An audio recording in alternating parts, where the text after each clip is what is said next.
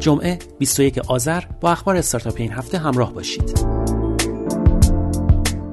روز سهشنبه ایرنا نوشت با انجام اولین سفر اسنپی در کیش تاکسیرانان جزیره دست به اعتراض زدند. تاکسیرانان می‌گویند ما می‌خواهیم شغلمان امنیت داشته باشد در این رابطه سعید پورعلی معاون فرهنگی سازمان منطقه آزاد کیش گفت ورود اسنپ به هیچ عنوان در جزیره کیش ایجاد انحصار نخواهد کرد و اجباری برای نامنویسی تاکسیداران بخش خصوصی در تاکسی اینترنتی وجود ندارد امیر حقرنجبر مدیرعامل لندو و تیمچه در رابطه با آغاز کار تیمچه به دیجیاتو گفت بازار به شدت تشنه بازیگر جدید است که بتواند همه چیز بفروشد به گفته رنجبر تیمچه یک مدل تجاری مارکت پلیس با حضور فروشندگان است که پردازش سفارش ها انبار کردن و ارسال توسط خود پلتفرم تیمچه انجام می شود. رنجبر گفت انبارهای سیار نیز داریم که فروشنده می تواند کالا را به آنها تحویل دهد.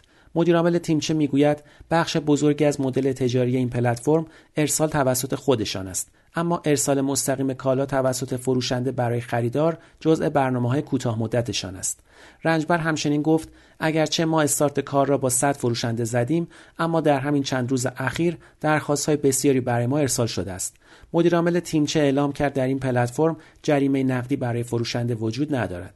و او اعتقاد دارد این روش ابزار مناسبی برای کنترل رفتار فروشندگان نیست شنبه این هفته شرکت توسکا با صدور اطلاعیه‌ای هر گونه ارتباط خود با مجموعه بایا را تکذیب کرد و گفت هیچ ارتباطی با مجموعه یاد شده و تبلیغات مزبور در رسانه ملی ندارد.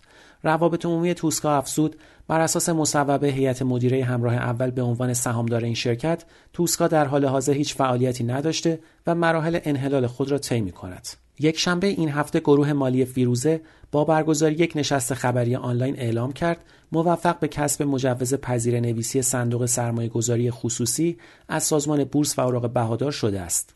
دوشنبه خبر رسید اپلیکیشن نقشه و مسیریاب نشان شاخص آلودگی هوا در مناطق مختلف تمام کشور را روی نقشه به کاربران خود نمایش می‌دهد.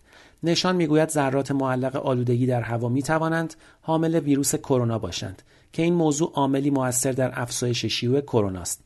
نشان داده های مربوط به آلودگی هوا را از شهرداری ها و منابع دیگر دریافت می کند.